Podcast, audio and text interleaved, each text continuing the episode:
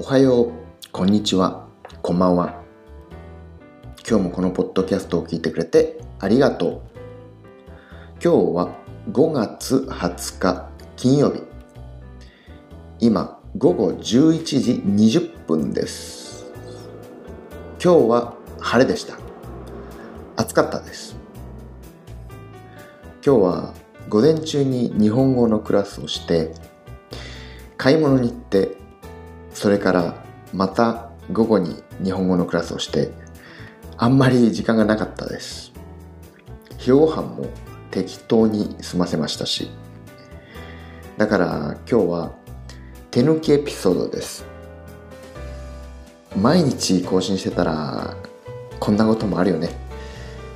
許して。そんなわけでまた明日。